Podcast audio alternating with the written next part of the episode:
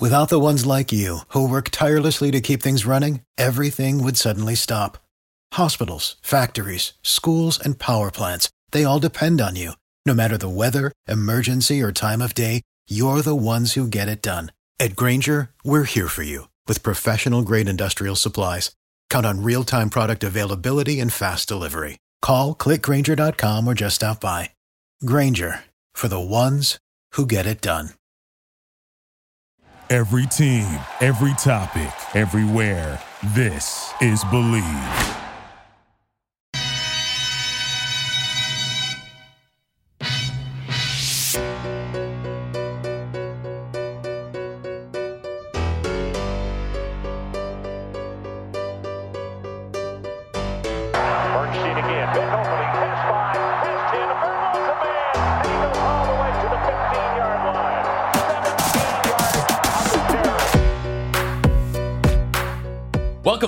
The Bleav in Badger Football podcast on the Bleav Podcast Network, presented by BetOnline.ag. Once again, I'm Matt Perkins, joined, as always, by Badger legend, the Hebrew Hammer himself, Matt Bernstein. Bernie, how are we doing today? Man, we are good. It's almost uh, you know, eat as much as you can and drink as much as you can weekend, which is great. Maybe with a baby it's different, but we are on with one of my favorite people in the world, Yes, Brian Calhoun. The one of the best running backs, started the trend. He's back. I want to hear what he thinks about the Badgers, but also Axe Week. You know, it's one of those very special, special weeks. Brian, how are you doing? I'm doing good. Thanks for having me back. It's uh it's good to see you see you guys again and I'm I'm excited to talk about Axe Week and and the possibility of Jim Leonhard taking uh, the head job. So it's going to be a good week. it is going to be a good week. It's We going, it's going to be a so. big week. We are excited to have BC back. Uh, per Joe Thomas on one of the show, one of the five greatest running backs in the history of Wisconsin football. So before we get into that, want to remind you guys that we are presented by BetOnline.ag. They continue to be your number one source for all of your online sports wagering needs. You name it, they've got it. NFL, NBA, college football, bas- you know, basketball, esports, golf. You can imagine it, they've probably got it over there at betonline.ag. Plus World Cup. I don't know if either you guys are soccer guys. World Cup is now going on. Uh, Argentina losing did not help me at all in my pocketbook. One of the biggest upsets in the history of the World Cup in the first round. Nonetheless, it, uh, whatever your sport is, head on over to betonline.ag and use our promo code BLEAV. That's B L E A V when you sign up to receive a 50% welcome bonus on your first deposit. Bet online where the game starts. It's Axe Week, it's the most important week of the year. And so we're going to go back a little bit because BC was a star as we hear the Purdue Boilermaker train go by my house right now. BC, you were star, maybe the most epic, epic axe game of all time. You had 140 yards and three touchdowns. Uh, we with the Casillas Strickland block touchdown. You played in one axe game. So what was that like building up? You part you had to watch the 2004 game from the sidelines, then you get to come in in 2005. Like what's that experience like for you? It was uh it's pretty cool. I mean, I, I think uh, for people who are not a part of a, a rivalry game, it's a different level of excitement. There's a different buzz around um, the facilities. And so I was there in 05 and I, I didn't get a pl- chance to play, but you know, I got a chance to see Erasmus James and and all and that defense, and Anttaj Hawthorne and that defense play really well. And you know, and get a victory. And so it was pretty cool to see, you know, and on the other side, at that time, Minnesota had some some dogs at running back, you know, Marion Barber, um, Laurence Maroney. So I, I, got the feel of how important it is and and got to see it. And so when I got a chance to play in 2005, it was pretty special. BC, do you grow up with like that being a rivalry, like from the get go?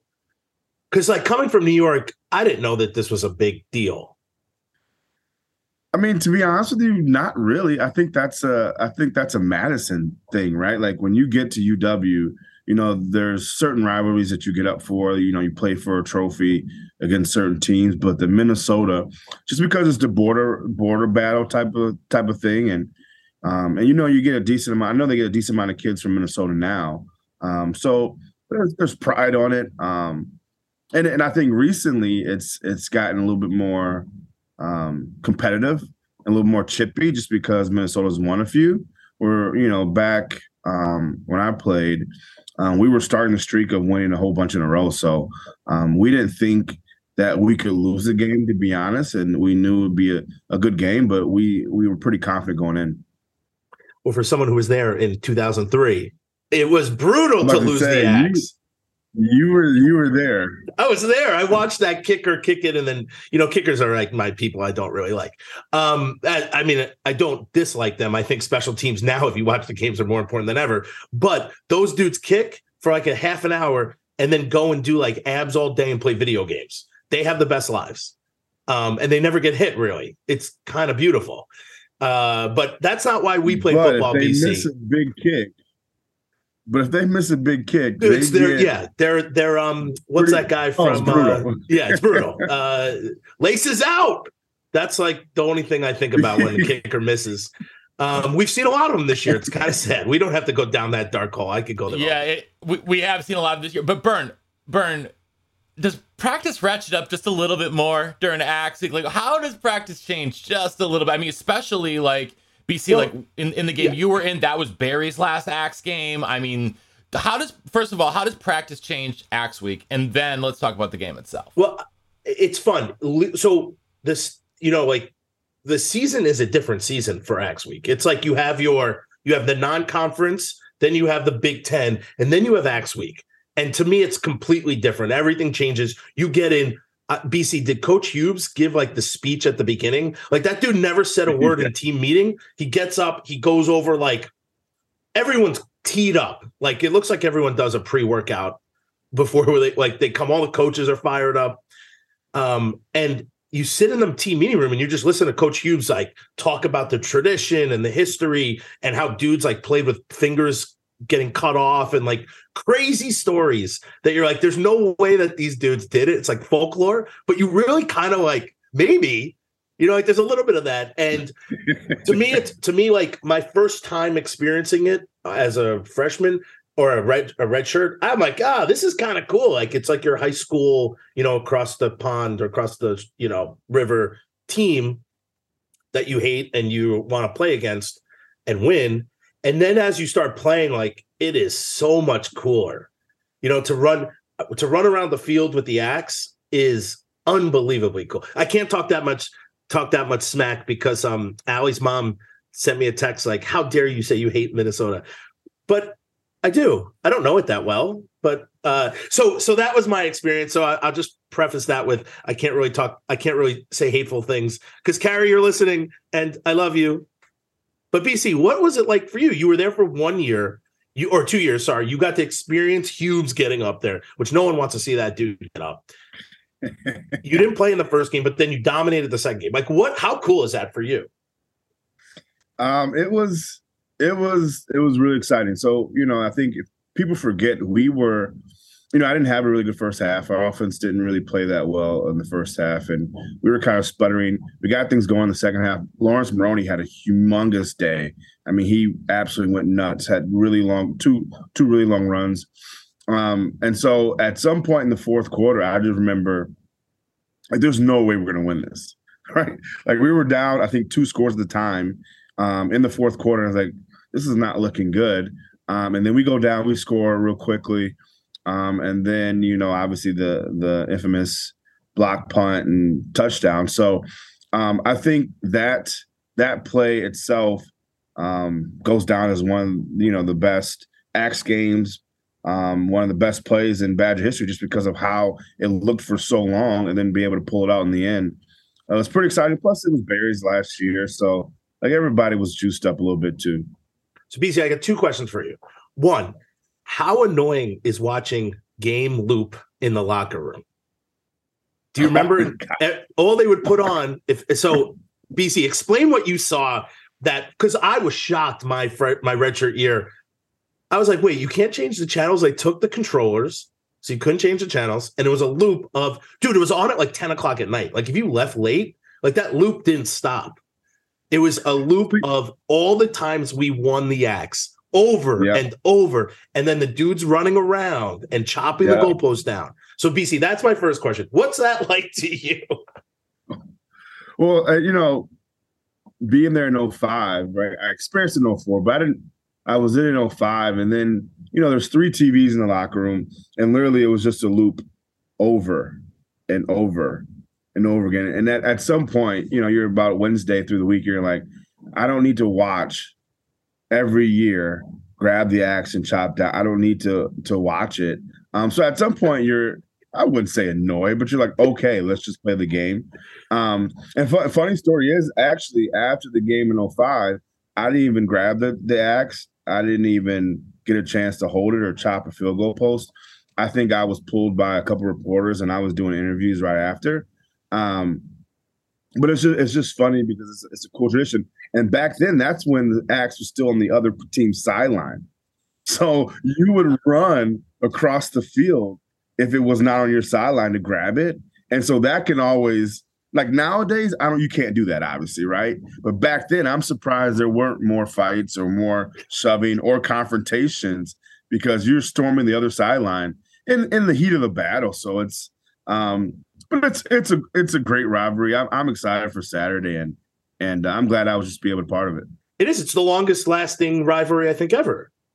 It is. It is. It's the most played. Yeah, it's Most the most played. played. collegiate rivalry. But BC, I want to talk about your game because I remember distinctly in that 2005 game, you c- it didn't seem like you could get it going in the first half, and then something seemed to switch at halftime, and you came out like a freaking banshee in the second half. What what changed for you in that game? Because you were like you getting going was the key to the Badgers offense getting going. What do you think prevented you in that game from not getting off to a good start, and then what changed at halftime?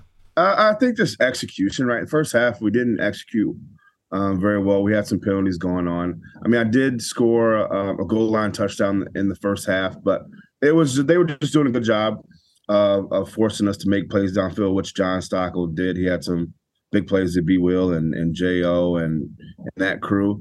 Um, I think in the second half we stayed the course. Um, we kept running the ball, kept wearing on them.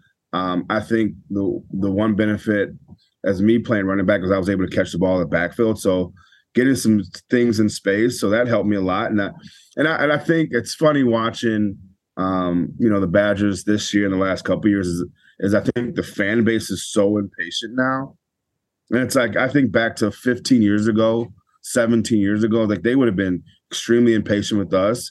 I mean, because literally it was, you know, we had some games where it's three yards, two yards, four yards, three yards, two yards. You know what I mean? So, um, and that's what we did. We just wore them and we stayed patient. Um, and then I was able to break a couple loose ones in the second half, get going in the run game. O line played well. Defense made stops when they needed to. So, um, but I, I think a lot of people still forget that we we were down and we didn't play a very first a great first half. So I think that's what makes the game that much better because we able had to you know go through some adversity and come back and win. Now I got I got a question about tradition, Brian, for you. We used to be you ran around your stadium with the with the axe, ran into you know the stands, had everyone touch it, not run into the stands, but on the field having people touch it. And in away team away games, you would chop their goalpost down. I don't remember when it changed to now you chop your home team goalpost down. What are your thoughts about that new to me it's to me it's weird i don't know why you want to chop our goalpost down I, I don't get it it was cool to do it somewhere else i don't I think you just want to. Ch- when you have a giant axe burn, you just want to chop Yeah. something but down. the It's tradition first was to do it somewhere else not at our place okay bc yeah, let me hear your thoughts I mean, I'm assuming at some point through the years it got murky and people just started chopping whatever. Um, but it it means it doesn't make sense to chop your own goalpost down. But it's more of like it's more of the the signal of uh, we won the axe, and so we're chopping our opponent down, whether you're home or away. Um, I think that's the I think that's kind of the gist of it, right? But I mean, it doesn't make much sense. But then again, to me, the whole chopping the axe thing that to me that's kind of weird anyway. Like we won the axe, but now we're gonna spend 20 minutes running around the entire field to chop down. you know what i actually think that's the coolest part uh, about it post. i literally think running around the field for like half an hour is the coolest part about it you're celebrating with your fans I mean, but you're actually not chopping anything. Well, what's it like though? I gotta know, like, what is it like winning the axe in Minnesota. Like there are thirty thousand Badger fans at that game. Like what does that does that even like feel better than winning it at home? Like weirdly, just like shut them up, especially the way you guys And- did. And that game was at the old uh, Metrodome, I believe. Um, Yeah, it was one of the last ones. and so and it, and we traveled really well. We had a lot of um, of Badger fans there. And you know, it's funny. We played that game in the middle of the season.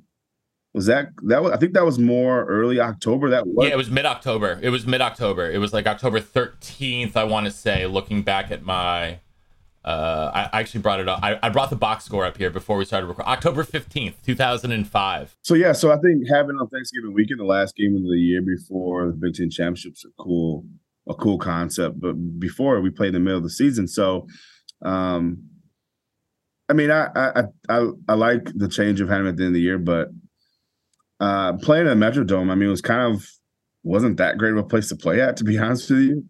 Um, but having a, a strong contingent of Badger fans there was cool too, and, and I think every game that we went to, even when we played um, at Hawaii, we had a bunch of Badger fans just because everybody knew it was uh, Coach Alvarez's last year. So every game we went to, we had a bunch uh, of Badger fans there, which is really cool to see. That is very cool to see. Man, I'm I know you're pumped. Like we gotta win. So let's transition then. We gotta win for a number of reasons. One, Okay. it's our boy getting the job. I don't think it I don't think it whole I don't think if we win or lose, he gets it whether he wins or loses. I think a win really helps him. Um but I can I can say a couple things because I've been doing some investigation here. Hit us. Um, I, I I've been working some sources here.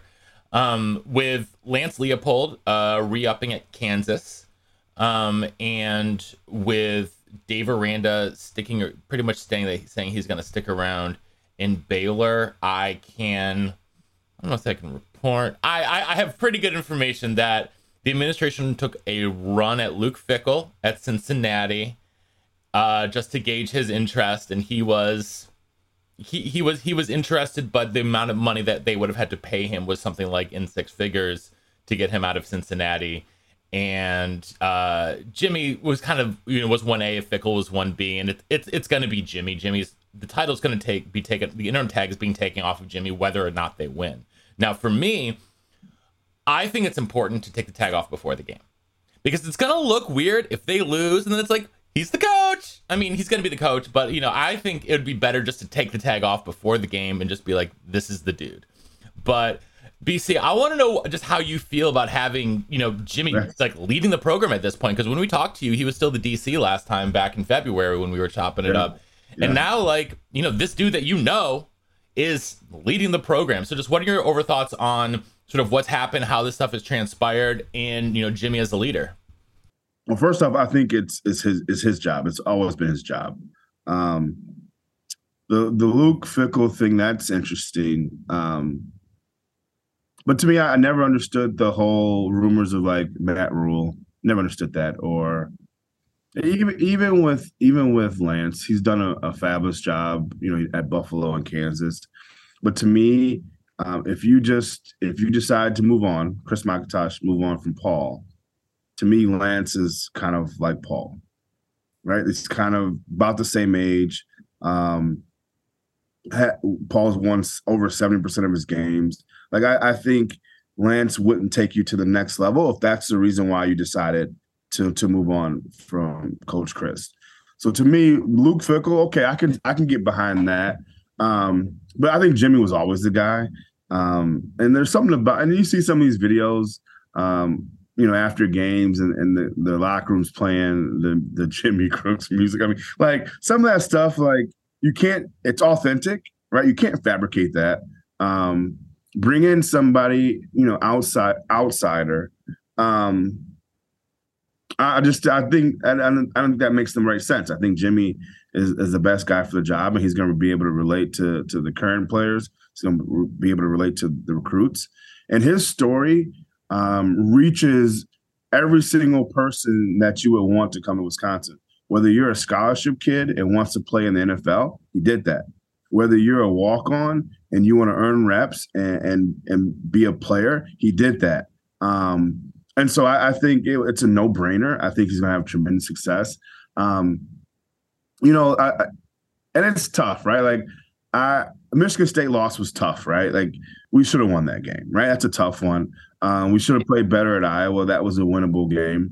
Uh, and so now you're you're looking at a completely different season, but four and two after six games and, and all the stuff that we, you know, the bad program had had to go through with the last few weeks, and then obviously losing Coach Brown in the offseason, like it, it, he's done a fabulous job, and it makes sense um, for them to to move forward with him. And I, I have the utmost confidence in him, and I'm excited for the the future where it goes. But winning Minnesota is important. I think just because we've lost the last two out of three, I believe, and so I think it's just hey, you want to end the regular season on a high note. Um, you're going to go into bowl prep and recruiting on a high note and some positive stuff, and then you get named the head coach. I think those are the, the positive waves you want to ride, and uh, and I think that's going to be a big win for them. Dude, it's a huge. Just Jimmy being named the head coach. Listen, I have no. I mean, I have a lot of skin in the game, but I can't actually affect anything. The fact that they let Paul go to me signaled that they want Jimmy in. It's very interesting, actually, that um, they went to the Cincinnati guy. But you have to look around. Like this is the world we look we live in. Like you're going to look to see if there's other candidates who are interested. I'm happy that no one was interested. I also think he probably looked at it and goes, Jimmy Leonhard's the guy. Why would I even throw my hat in the ring? And then you talk, start talking about money. We're paying Paul $11 million. You know, we can, I don't want to say get Jimmy cheap, but we could probably get him for less than what we were paying Paul for at least to start. So, not saying we're saving money, but nah, somewhere in there where there's probably some shekels being saved. Um, but dude, BC, you mentioned it. What what Jimmy brings to the culture of Wisconsin and and the state and the team, he's done it on every letter. He was a walk on who no one thought would play. He he was an All American for three years or four years. He holds, I think, the record for interceptions. He was fearless on punt return. He never fair caught it unless it was blatant fair catch. You know, and then he went to the NFL and played for ten years, not just like nine. He played for a decade. Um, and he went and Rex Ryan, who's a great defensive mind, took him with him.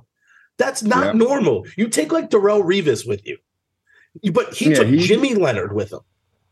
And then he comes back. Yeah, sorry, BC, give me one more second. Bills because he needed someone to run the defense on the back end, and the only person smart enough to do that he had was were Ray Lewis, Ed Reed, and Jimmy Leonhard. Yeah, and then Jimmy goes from the NFL to like helping the team to seeing how valuable this dude is and just like what he sees and what he can give you as like a consultant to being hired to being the D coordinator to having so much success dude against what Nebraska they get 170 yards and they play the whole game I don't know about UBC we'll get there our offense is terrible but um but the defense plays the whole game and who's the coach of the defense the defense hasn't given up more than 200 yards in the last the three games They've, they've given less than 200 yards in the last three games. The defense is incredible. It just gets me so yeah, excited. Jimmy. It's Jimmy. It's him. And, it's and just to April. see him run in the locker room and start dancing, like that's so un-Jimmy like, but he knows the guys like it and he will do it for them. You never saw Barry did it one time I've ever seen him do that. And it was when he won the bowl game in like 2012 or whatever. So like I mean, but but maybe Barry did that when we were when he was younger. We don't know. Oh, right? True, but, okay, true. Maybe. Maybe. I guess right. Um, we kind of yeah, saw him I, when he was old no, you're you're right. I think Jimmy has a different vibe about him, right? Like he's just it's a different vibe, and and you know what's refreshing too is is how he handles in his press conferences. He he he's very transparent. He he keeps it uh, real, um, and he and he answers the questions. And so I think it's going to be a breath of fresh air for that group. But my my my only concern is that the the administration has to do you know pull their weight and what they need to do to improve the the program um, whether that is improving funding for assistant coaches in that in that money pool right? Like wisconsin is one of the lowest in the big ten. Um, improving facilities. Wisconsin has some of the worst facilities in the big ten. Um, like they're they're not completely their hands are not completely clean here. Like they have to do the things to give the kids the resources as well and to make um, Jimmy excel. They have the lowest recruiting budget of any Power Five school. Right, and they, they, they spent less on recruiting than any five, Power Five school the last the last couple years because it's you know, and that's to me and Burn. We've talked about this with Clint a lot. Like if you aren't investing in recruiting, you're not investing in the program. You can try to develop as much guys as you want, but if you're not spending the money going on the road and finding those kids, because if Wisconsin needs to develop guys, they're not going to be getting the five stars that Ohio State and Texas and Alabama get. You have to go out to California and find some of these guys. You have to go into deep into Florida and maybe find some of these guys that not all the big time programs are recruiting. You have to go into Texas and do the same thing, and that costs money. And here's and here's the thing: you staff and a recruiting department. that can do absolutely, and you can do it. You can you can have it both ways in this case. You can still recruit guys from the Midwest, um, your old linemen, linebackers, and develop those guys. But then you also need to go get some guys that can run, that can jump, like who are athletic, that can move. Like you can have it both ways. You can still recruit the guys you need to recruit, but also spend a little bit of money and go get some guys. And I, and I also just and then you know the recruiting department. I think it's probably in better shape than it was a few years ago. But just I- because I- Mickey's there, right, and I, simply think- because Mickey's there. but I think I think there just needs to be a, a, a true evaluation of how they do things. Um, what were we doing when we were successful? How many guys do we need? Do we need eight? Do we need ten? Do we need twelve? Like I think you, Jimmy says, you know what? We need 12, 12 people to fully staff this. Then you you need to accommodate. Like we need to meet halfway. If you really want to win championships, like you say, then I'm going to deliver the product on the field. You need to help me deliver the product off the field, and that has to be a two way street. And I and I, we can't hide behind this mantra of like, well, we've always done it this way. Um, we're we're a program that only develops. Well, yeah, we only develop, but we also had a lot of really talented people come through here and develop and end up being NFL superstars. So like we we need to put and so I, I'm put resources in those things. So I'm happy for Jim when he gets announced, but you know I'm also excited for the future because I think this place has so much untapped potential. Right, we're right on the cusp, but it's like just incorporate incorporate some money in recruiting, into staffing, into facilities. It could it could be a program that you know nobody wants to mess with, even the Michigans and Ohio States for years to come. Well, you know, for a while, Wisconsin, a lot of guys from Wisconsin went to Wisconsin. Went to Wisconsin. Like when they said they put a wall up around the state, they really did a good job. That's no that. longer the case. Yeah, It's no longer the case at all. We're losing top guys. Probably the top five are are going out of state. Yeah, la- I mean, last year the twenty the twenty twenty two class, they had the Wisconsin had a bumper crop of talent. They had five four star kids within the state, and they one guy went to Penn State, I think. One guy one went went to to Penn Notre State, one Dame. went to Notre Dame, and one went to Ohio State. And I mean, that's That's killer. not acceptable. It's killer. It's killer when those are three of the top fi- five kids in the class. Like it's There- it's, also it's killer if you need that. If you need those And guys. Yes. And here's what's wild. Here's what's wild is I believe two of them were linemen, right? And one was a tight end. So Correct. here's here's what's wild, right? The history of Wisconsin O linemen, right? And then the history of tight ends at Wisconsin. So you're saying two positions that we have flourished in in our history, and guys decide to go elsewhere.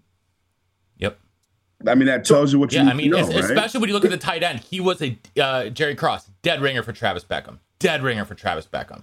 I mean, he, you know, perfect guy to have in an offense like this, especially with Engram. Engram, we know coming from the system he came from the NFL, likes to focus on tight ends, and you know, obviously Engram wasn't here during that recruiting cycle, really, but still, like you know, w- when you have a kid of that caliber in state, when you have any of those kids of that caliber, I mean, Hinzman was the number one center in the country by Rivals.com. He ends up at Ohio State. I mean, it's it's it's it's pretty tough all around. And Wisconsin, obviously on the recruiting trail, has to get back to that if they are going to be a power in that that we all believe that they should be, and we know that they can be between the funds that are available. If you look at how much Wisconsin brings in as a program and then spends on the program, the discrepancy is pretty darn large, and it's it, it can be concerning as someone who loves the program. So, um, but BC, let's talk about the running game and what you've seen out of Braylon Allen and Chez now that Chez is back because it's been really sort of fits and starts this weekend. And I don't, from the outside, I don't know if that's more about the backs or it's more about the line.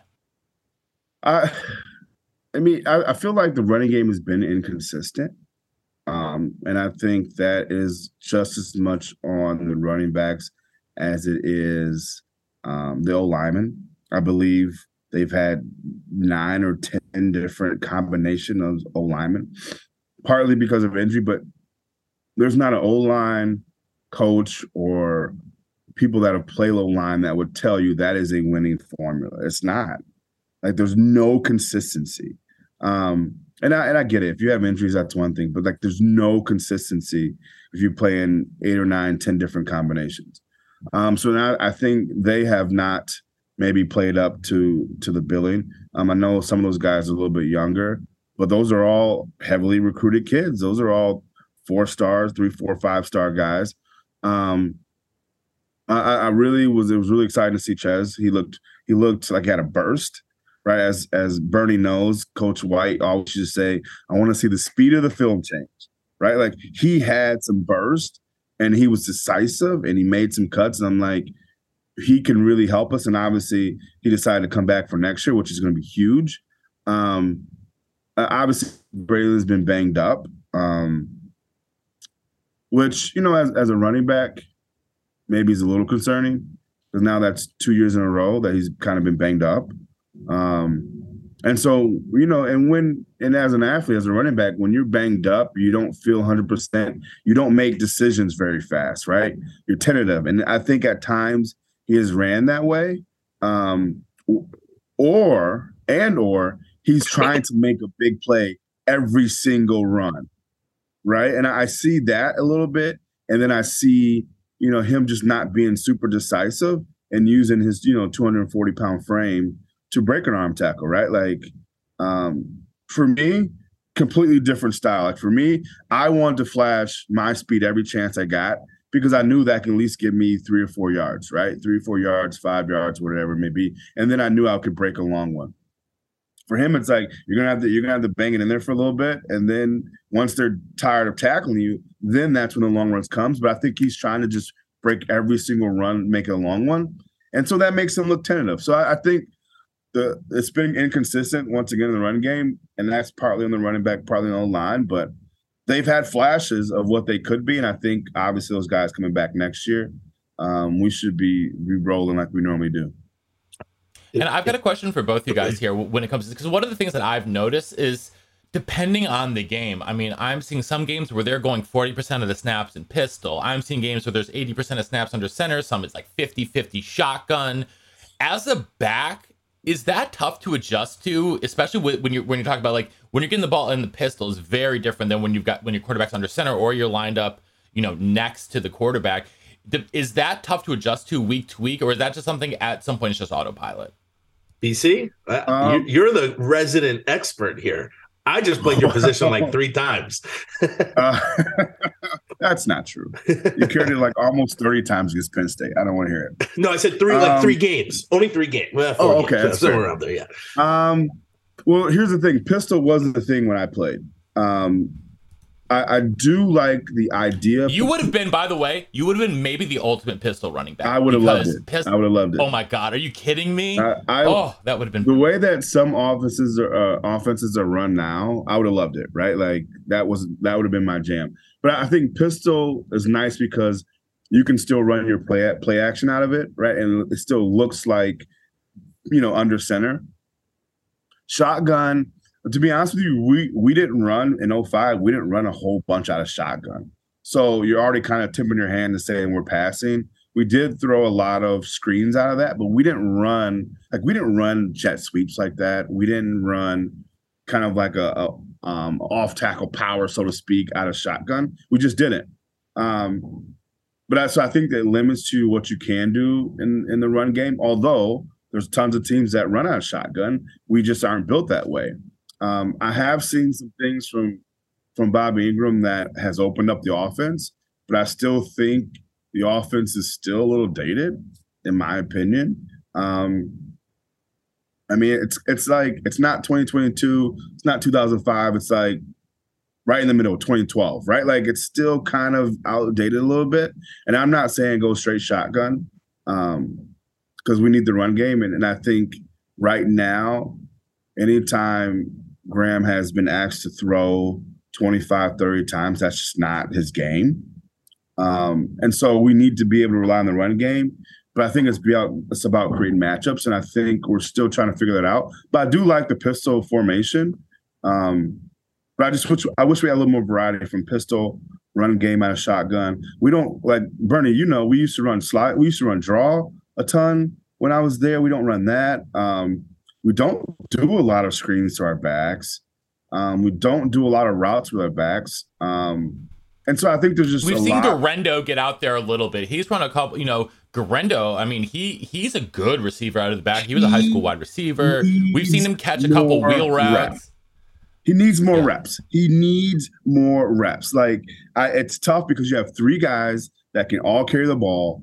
Like at this point, if you're trying to keep Braylon Allen, help Braylon Allen healthy, he doesn't need to carry it 18, 20, 22 times. He needs to carry it about 15. Chez needs about 10. I um Guerendo needs it about 10. Like or five rushes, five passes. Like he needs more carries. And so that and that's your job as an offensive coach is like, okay. And and what what it was in 05 and Bernie knows is like there were small packages for all of us, right? Like so if there were plays that we knew this was going to highlight Brandon Williams, then that's he had five or six plays, or Owen Daniels, or J.O., or it was me. So like you got to build these packages together because they need more touches, not just running Braylon right and left, especially, you know, if he's struggling to stay healthy. Listen, Don't I- get me I- started. I'm sorry. I'm can no, go on a rant. No, this is why we have you on. We, we we're having Go you on to deep, get you started. No, I- That's the point. I completely listen. One, I think the offense doesn't have enough reps. They can't get a first down. We, I think the That's fair. I- what we've talked about is like the cadence of plays is not great. You know, it's like run, pass, run, we punt, and we do too much of that. I do agree with you. To get back to the pistol, listen, I do think I do think um Braylon Allen will be great with 15 rushes. Now, you also get the hot hand, right? So, like what we did a long time ago, 100%. I think in 03, like when when AD was was banged up, was is Dwayne, does he have the hot hand or just Booker? You know, and you're like, these guys were alternating, and then one dude kind of shone and took over, and you're like, all right, he's just gonna keep playing. And I think you can do that, right? You have I agree. I think you have three starting guys, and I think they're all awesome. So, so, and I think the offense just doesn't highlight, and we're, you know, Sure. maybe it's from coming in after, you know, you, you, you know, um, Engram came in, and and you know, like, what can you do in a couple months? It's hard to implement Right. your entire offense, um, Right. when things are kind of to that Bernie, to that point, I remember in 05, right? And and I still that year, I mean, I had 50 some catches and I led the the country in touches. But I remember towards the end of the year, Coach White was saying, listen, you're gonna go the first two series. Those are yours. No matter how long or short they are, unless you need a break, those are yours. Booker's gonna do the third series. As long as it goes, that's like that's so that's another way of, of saying he's got two, you got one. He's got two, you got one. You know what I mean? That's another way of, of instead of being and I don't and, and maybe you have a true third down guy, and, and I I played on third down, but instead of saying you're the third down guy, which you can do, you got two, you get one. You get two, you get one. You get two, you get one. And then at some point, like you said, Bernie, let's ride the hot hand. Right? If, if Braylon's feeling it, cool, let him stay in there. If if Guerendo's in there, cool, let him stay in there. You know, if Chez stay like that's how you kind of can manufacture it a little bit. yeah. Um I think with So- three dudes, it's hard. But what you Yeah, I said, agree. I what agree. you said about the packaging, you can bring in two guys. You can have Guerendo be a slot receiver. You can have him do different. You can have him run the jet sweep, right? You can, and we haven't even had both of them in the backfield at the same time. right? But but like- so is that a product of the offense is not where we're at to be able to implement these plays, or is it we just don't we just didn't think of it? Because if you and I can think of this, Uh, I can't think that they can. like uh, imagine like I can see a scenario where you have Braylon and Chez back there, or Wildcat, whatever. I uh Guerendo can be in the slot, run the jet sweep. Like you got three of your playmakers on the field at the same time. Uh, I think it's a product of we're not there yet. Um, I think it's a product of we're we can't execute some of the basic fundamentals consistently, Right. consistently. Um, and so therefore, why throw more at them? I totally And agree. I, I would, I would, I don't think would they can trust the that. offensive line. Yeah, I don't think they trust the offensive line to do enough. And when you talk about fundamentals, I think when it comes to some of those jet sweeps and stuff like that, they don't trust that you know maybe the guy can can can seal off that edge fast enough, right? I, they don't I trust completely that. agree. I completely Yeah, agree. and so for yeah, I would just fight back on it's like I'm trying to get my best skill guys the ball. Right. And at, at some point, you're right. I don't think they have tremendous trust in the line, at least from a consistent standpoint. Um, and you know, it's hit or miss. So I do understand that. And then sometimes Graham's still figuring out, which we're all hoping that he does. Um, so I think there are a lot of we're going to pull back and just play safe. But like at this point, a everybody's coaching for their job, right? Up until I mean, on the up offensive side of the ball, right up until this point, like Jimmy was coaching for his job too, right? Like, everybody's coaching for his job. Nobody's job safe. So why don't we do everything we can to maximize the talent we have? I understand that we're not playing as consistent. We have different O line uh, combinations. I understand that. We don't want to throw too much at you. And Burn knows like each group's different, right? From year to year, some groups can handle a lot of stuff. In 05, our group maybe on paper wasn't the most talented, but they could we could handle a lot of stuff, a lot of formations, a lot of shifts, a lot of motions. A lot of groups can't. A lot of groups don't have to, right? The group that Montee Ball had and three first rounders, they don't have to do a lot of shifting. They were just better than other people, right? Like, think about that. So I think a lot of it all goes in into this pot, and we got to figure it out. But that's also why you're a Division One coach, you're a Division One coordinator. We got to figure it out because otherwise, we can all be looking for jobs later. You know what I mean? So like, it's kind of a fine line of trying to figure it out, trying to win, trying to put my kids in the, the guys in the best position. But we got to do something. I, I, th- I listen. I totally agree. It- It's even like from the player, you're still playing for your job too. You know, so so everyone's Correct. listen, it's college football. It's a business. You're playing for your job. I think the coaches, bar none, you're playing for your job. And even if you do a good job, like CB Dub, like Coach White, doesn't mean you have a job. It's it's a nuts area. But I I do think the offensive dudes need to they have to coach for their positions at this point. We're watching an offense that's not the O line is just not doing it. Having listen, we, when you and I played, you never bought in a different. You you only no. I don't remember a different dude coming in to play on the O line unless one guy had his arm fall off. Like I don't remember those dudes coming out ever, not one time. So you're talking about putting eight or nine different com- ten combinations in is wacky to me, and you never get the Yeah, it blows my cohesiveness mind. of of that. And then the backs can't really. You don't know what's everyone's going to do on any given play. It's all different.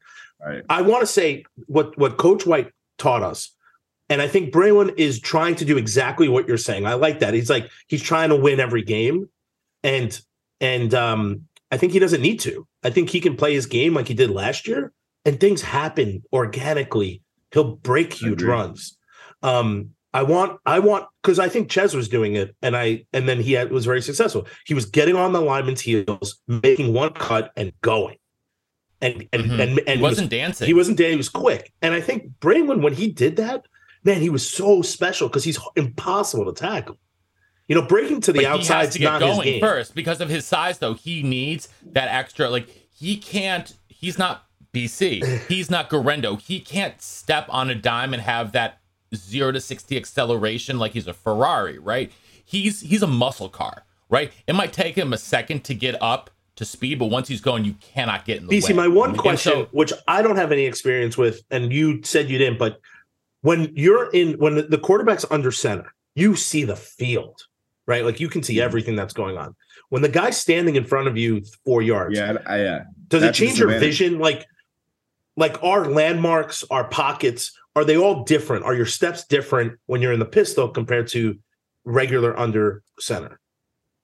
Um, I don't think your landmarks or or what you're reading or steps are different, but you can't see the whole field, right? Like, I mean, I mean, Braylon's a big guy, but I mean, I think Graham's pretty tall, so I don't think he can see over him. So, I, I your the vision of the field changes for sure, um, and and that's one thing that I, I credit Coach White and and Co- uh, Coach Chryst with when I played in 05 was like, you know, they taught concepts, like play concepts.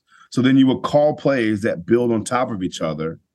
And then, then so then therefore you're playing and have these multiple plays in a row. And so therefore you learn how to read defenses and you learn how to read the D line and the linebackers and the safeties. So that's one thing I learned from them being under center, I'm able to literally get out of the huddle, think about what I got to do, but then I'm able to see and read and react based on what the defense is doing. And pistol, to your point, my landmark's still the same, but I, but like I'm not the tallest guy, so I, I wouldn't be able to see anything. I'm just basically listening off of, of the quarterback's voice, right? And I, I don't think I would have.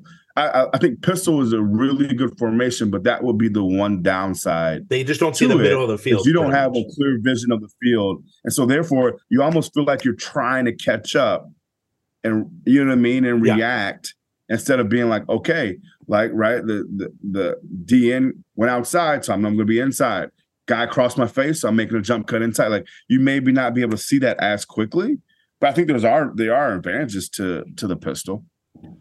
One thing that I've sort of seen and I guess frustrates me as a Badger fan, and Burn, you, you hit on this a little bit earlier, is the, is the sequencing of plays. I, God, I think it was nine drives in the last game. They started run, run, pass, and I was just like, it's tough because a like the defense knows that's coming on first down. It's going to be either an inside handoff or a stretch play every single time, and they're going to go to the strong side and. I would imagine for those guys, it might be a little bit frustrating. Just you know, they know what's coming, you know what's coming, and it's not that it's not that Montee Ball line that had three first rounders in front of him, right? It's you know, it, it, it's it, it's like we said, it's not it's not the strongest offensive u- line unit that they have had at the school, and so I just want to know from your perspective, BC. Like I, I'm sure you see this as well. Uh, would I would imagine that would be frustrating on the field. It's it is. Um because, you know, as a player, you don't you don't feel like you get a rhythm, right? Because in your mind, the plays aren't making sense, if that makes sense. Like they're just not they're not adding up, right? Um I I don't I don't know. And and part of me wants to give Bobby Engram the benefit of the doubt just because he did get here relatively late in the game. Um, this is still probably a version of Coach Chryst's offense. Um, so I don't know what he's able to implement in such short period of time. Uh, the guys what he was with- able to implement in the summer. Right. right? Okay. Sorry and to the cut you off. guys he's working. Yeah. No, it's okay. The guys Yeah. he's working with, um, you know, I think what they can and cannot handle. So I'm I'm willing to give him the benefit of the doubt. Unfortunately, the benefit of the doubt um, has cost us some games um, where we haven't played consistent. Um, but I, I do. I, I guess I have a question for you guys. Do you think? say we went out, we win a bowl game, so we're eight and five, right? Would that be eight and five? Yeah, eight and five. That would be eight and five. Um, yeah. Do you think? I, I think the defensive staff has done a really good job, and those guys Mhm. are pretty locked in. Do you think Jimmy's going to make some changes on the offensive side? Yes, Yes. he has to. Guarantee. I guarantee. Uh, so, I, Matt P, hear don't what I say, and then- I'm going to guarantee There has there's to be. multiple. There are multiple changes. Wait, Matt, Matt, Do you? multiple changes. Matt, hear what hear what I think will happen because you do a lot with Clint and you know things that are different than my brain. Mhm. I think Jimmy Yeah. sits down with Bobby Engram and goes, "Dude, what's our plan for next year?" And I think he says, Bo- and I think Bobby Engram says, "I came in. The coach Chryst wanted to still run this offense, this vanilla offense. We only had those plays, and like I, I'm pretty sure he was not able to just come in and be like, you know, here's the keys to the offense and see it run. Yeah, absolutely. So I not. think that Jimmy's going to sit down with him and go, "What are we going to do different?" And if he doesn't like what he hears, I think he's gone. I think I think if he if he likes what he hears and he's like, "Listen, I'm going to trust you to be that guy." I think we see a whole new offense next year. I think that's that. Then I think they if if Jimmy and Bobby like each other and they want to work together, I think he goes, "What needs to change?" And I think Bobby goes X, Y, and Z. And I think that happens. Um, I don't know what that I, means. I'm going to interject here. I'm going to interject here, Please. Burn. Um, a couple things. If he's going to play, I said this on Monday Morning Fullback. Bob, if, if Bobby's going to stay, he needs to go to Andy Reid sequencing camp because he needs to learn how to how to set up the offense. It's very clear he's never called plays before. It's very very clear he's never Matthew, I would I would say this. I, I think people think that coordinators at a certain level are all good. They're not all coordinators are not the same. Right? There are some really innovative, creative play callers, and then some people just can't do it. That, and I'm I'm not saying that Bobby can do it or not, but like We don't know. we don't know, right? And so it it, it it's really tough to do that because some people got it and some people don't. Like we know, like just as anything, like some people are really good at it and some people aren't, and so we don't know. And so it'd be interesting to see if if Jimmy gives him another chance. But like we need a quarterback coach. Like Yes, they need sure. a dedicated quarterback coach. 100%. Bernie, what do they need even more They need than a that? special teams coach. They need a 100%. special team. Don't tell me that this game needs no special team coach. I, no matter, listen, I love Jimmy and every single thing that he says. But if he says we don't need one, I'm like, dude, that's the one thing I disagree with you. Look at special teams I- has been the worst we've ever had. It's terrible. two years in a row. but Years it's, in a row. it's, it's it hasn't been great the last few years. It, it has. It's been Listen, we've been trending not doing so hot for the last few years. So, so there's agree. that. Mhm. Um, to go back for a second, uh, I think I also think Jimmy has to hit the transfer portal. Not hard, but I think he needs to get a competitive QB to come in, or Myles Burkett needs to be like, dude, I need to step up. No, you, you know, even without the, they have two scholarship quarterbacks right now. Right? We have, but I think we have to go to the, the transfer portal and get a dude who wants to bring play. in someone, even if it's just for depth purposes. Because two Sure. scholarship quarterbacks does not No. a quarterback room make. that- I'm sorry. And I will say that's murky water, right? Because I would just say this because if a guy is leaving another school for a better opportunity, they're not going to come here just for depth. They're gonna they're gonna want to be like, and, and here's the thing: I don't think I know Jimmy personally, and Matt, you do too. Um, but professionally, I don't think he would ever say this job is yours. And I think that's to current players, and I think that's to players that he may bring in.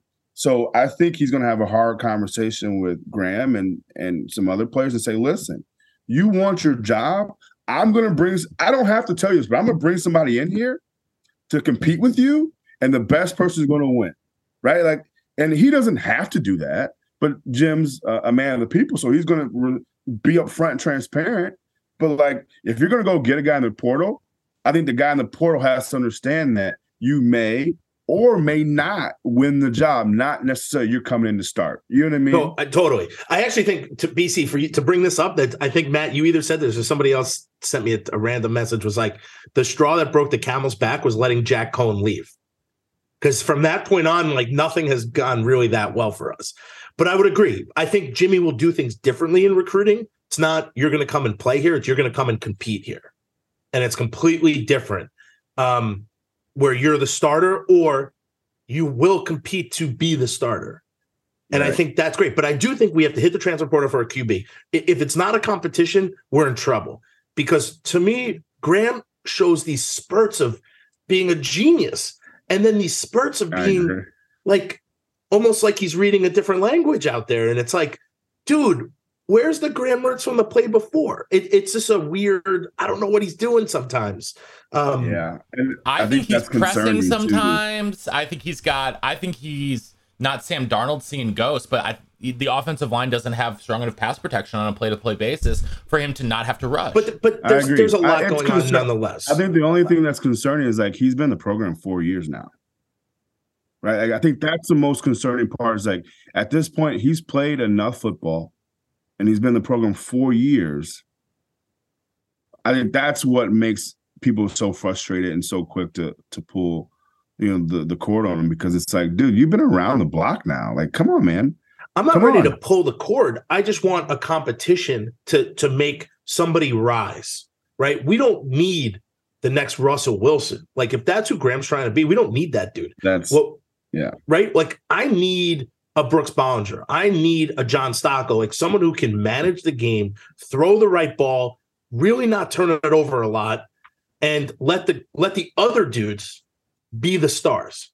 Right? Like when you have um you and Anthony Davis and OD and you know B Will and all these other dudes, Lee Evans. Brooks Bollinger didn't need to be the guy. He made plays, but he's like these dudes are dudes, man. Like he would just go back and if he had the rush, he'd rush.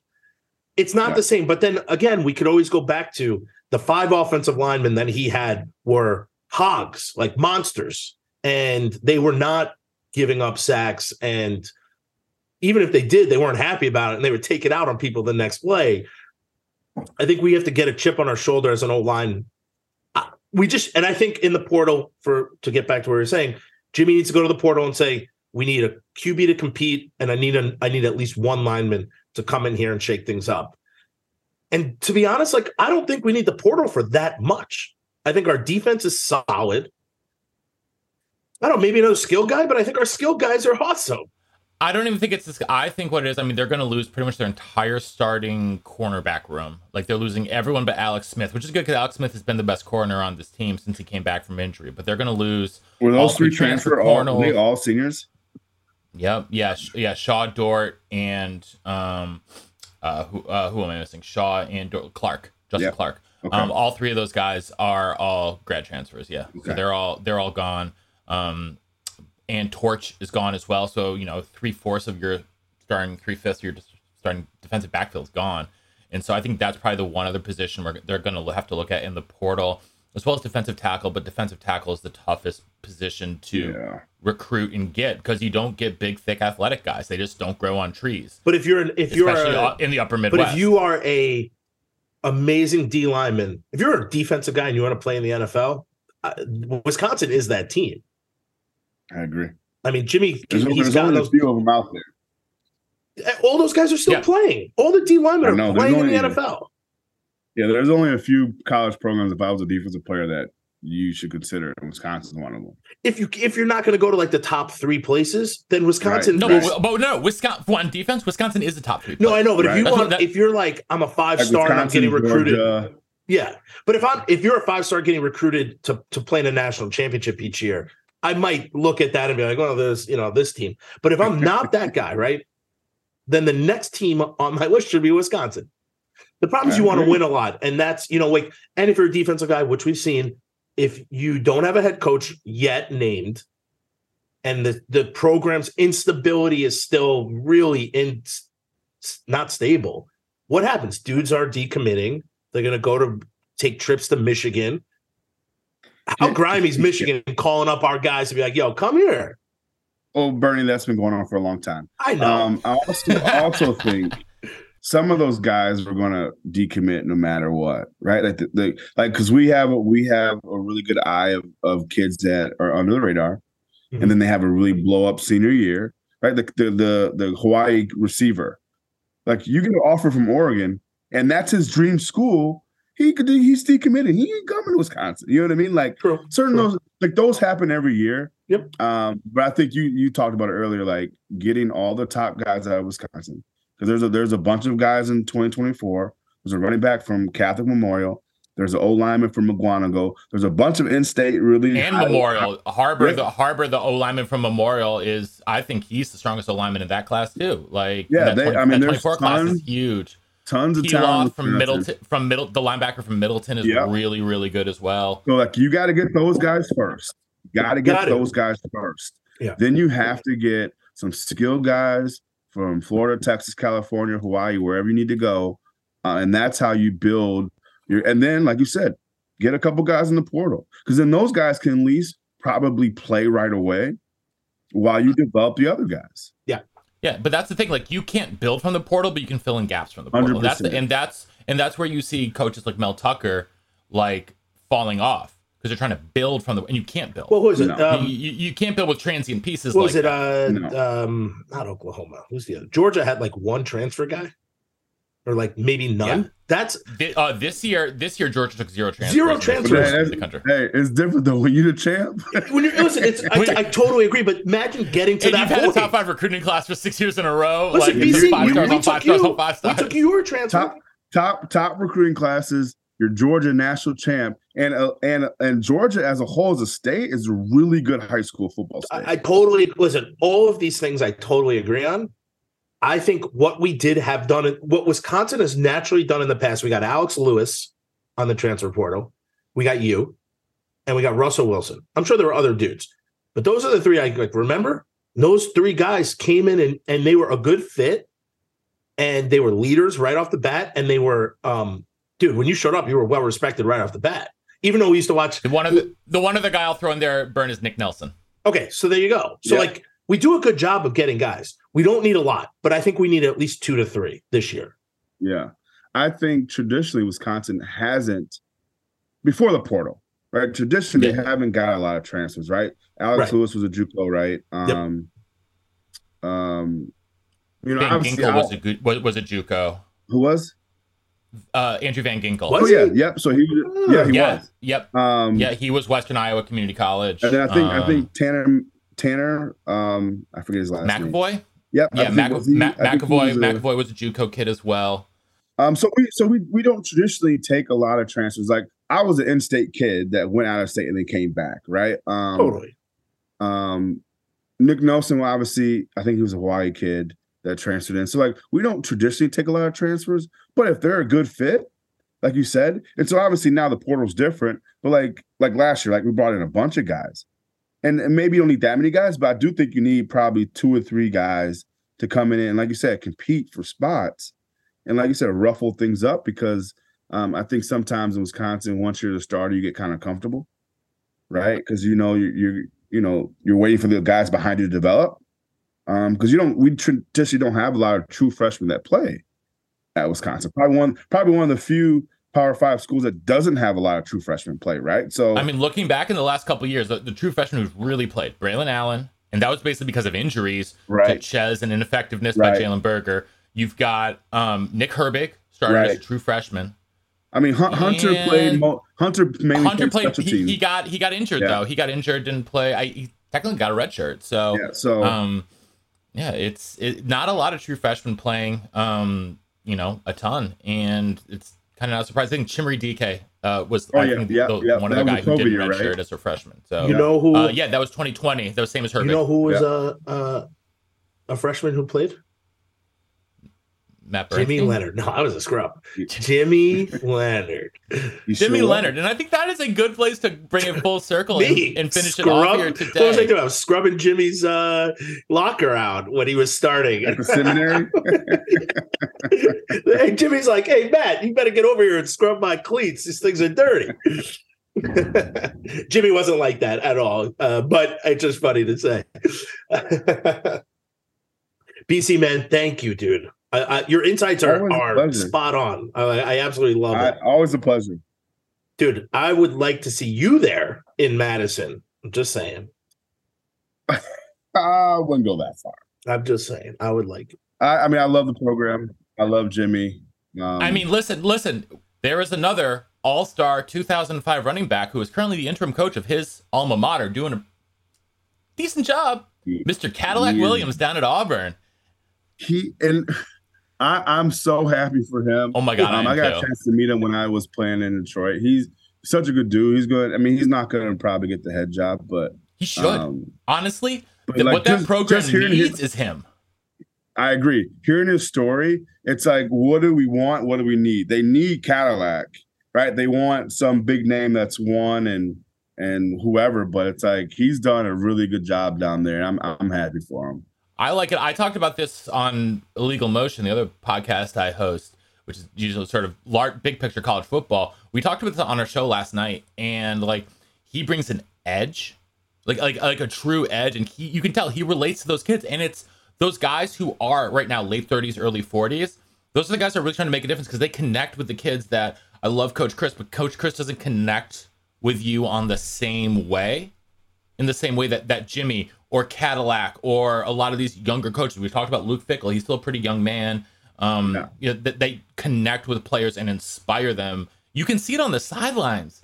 Those Times kids play changed. so freaking hard for Times Coach Leonhard. Times have changed. Yeah. When me and Bernie played, like there was no social media. Facebook just started when we were playing. Like there was no social media. We were only a few years into having cell phones, right? It's, it's such a different time where now, you know, social media is king, NIL, like it's a different time. And you need somebody who understands it and wants to understand Mhm. and relate to the players, you know? I also think. I also think the the the player is different, and we have to 100%. we have to figure out that new algorithm. And I don't think like a, uh, I'm not saying Coach Chryst, but an older person, it's hard to relate to the new age, younger person. I'm Like, throwing could that you out. imagine as, as great as Barry was, could you imagine Coach Alvarez now trying to relate? Like as great as He he, would- was, Uh, he would have to change a few things about him. and and he he's he's he's great, but imagine him trying to you know morph into what these kids need now. It's completely different. But the but right, it's completely different. But I think Coach Alvarez, what makes him very special is look what he's done through his whole entire career. I Oh, actually think he 100%. can. He would. I think he would evolve to to change to to at least He's just very old. He was very old school, Burn. very old school. I told. Listen, I agree on that. But you also brought in his guys, and and like, dude, he how many did. times were you talking to Coach Alvarez a week? Me, like once. I was talking to CB Dub like five times a day. And and I was uh, talking to Alvarez a lot, so Yeah, I'm just kidding. you guys are on that higher level. I'm talking to CB Dub all day. Um, listen, I I, do, I think I just think the player has changed, and you're not just getting yelled at and just doing your job anymore. I think you Right. you are. because got kids will now kids will now just quit and transfer. Yeah, listen. Right, do you trans- think you would take the the verbal beating that some of the coaches used to give us, like, and this be okay yell with it? like. I still am shocked at the amount of guys who decide to tr- say, I'm entering the portal mid season when they was like second on the depth chart. But they're 2nd You're on the depth chart. They could be number one somewhere. Yeah, but you're one play away from being the dude mid season. I mean, like, Listen, I also think we created this world because we have We now the transfer portal. We have the NIL. We did. We have easy, easier access to just leaving. You don't have to miss a year. There's no penalty, which I also I agree with a lot of these things. But we've Right. created We this, you know, this place that we are living in, and that's just where we are. I mean, Listen, you got to evolve. And la- one, one last story. I remember transferring when I transferred to Colorado. I didn't. I I finished a year out and went to school in the spring and did spring ball, and then sat down with my parents and saying, "I don't think this is the right place for me. This X, Y, and Z is going on." Then I'm gonna make the decision to move. Not mid-season. Not because I got yelled at. Not because I got benched. I played it out. I still worked hard and then evaluated everything after the season and re- you reflect on it and then you stay, you leave, or whatever it may be. I think kids now are so reactionary where they're It's just so like, I'm weird to me I'm to out." just say in the midseason when you're playing, I'm just going to Yeah. stop playing this year and go somewhere else. like playing one game, playing on a Saturday, and then Tuesday saying, eh, I'm I'm, transferring. What? to me that's bananas also you need film like you need to have much better film if you're not starting like you need to go in the game and do so whatever we can drill down on this a different time i i just uh, uh uh, the world has changed and bc what you and i physically and mentally took is not what is happening in this world but to bring it full circle i think jimmy can evolve he knows what's going on he's played with Darrelle Revis, like these dudes who are like the prima donnas. He's There's he's no been, better hire. there's no better hire. He's been around every type of individual, every type of program, coaching staffs, you name it. He's really been around. And I'm Jimmy's a sponge. He's absorbed it all. He's taken all the bad stuff is gone. All the good stuff he's he's retained. He can relate to these guys. I think he's more of a mentor than Coach Chryst was. Like immediately, these dudes want to talk to him. They want to jump around with him. You never saw Coach Alvarez come and start dancing around like we're all jumping up and like like going crazy. I think that's so cool. Now times have changed. He, I don't think Coach Alvarez would ever do that and never expect us to have that happen. But the locker room after a game when we won was pretty awesome. Like people Yeah, going nuts. Um, so I'm just excited for Jimmy. I'm excited for like us as football alumni and Badgers to be part of this like weird time, but to also have such a connection. Like, you know, we were with Jimmy every day. Like I was there for Mhm. four years with him. Like it was awesome. So I'm so thrilled for my friend and his success to be the head coach. And I'm sure that's the same for you. Absolutely. Well said.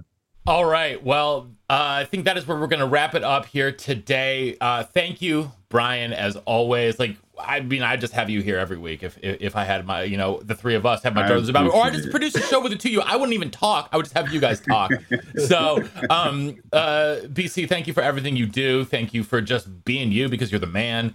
And uh, we'll be back. Uh, Bern and I will be back uh, Monday morning, full back, uh, post Axe Week. Uh, and by then should be uh, no more interim head coach Jim Leonhard, just head coach Jim Leonhard. And that is going to be very exciting. So uh, until next time, uh, win the axe on Wisconsin. Win the Beat axe. Minnesota. On Wisconsin. Sorry, Carrie. Beat Minnesota. Thanks for listening to the Bleav in Badger Football podcast on the Bleav Podcast Network, presented by betonline.ag. If you like what you hear, please subscribe, rate, and review wherever you get your podcasts, and follow us on Instagram and Twitter at Bleav in Badgers. That's B L E A V in Badgers. Also, make sure to check out our YouTube page for full videos of our podcasts. The show is produced by Matt Perkins and Matt Bernstein, with audio editing and mixing by Matt Perkins.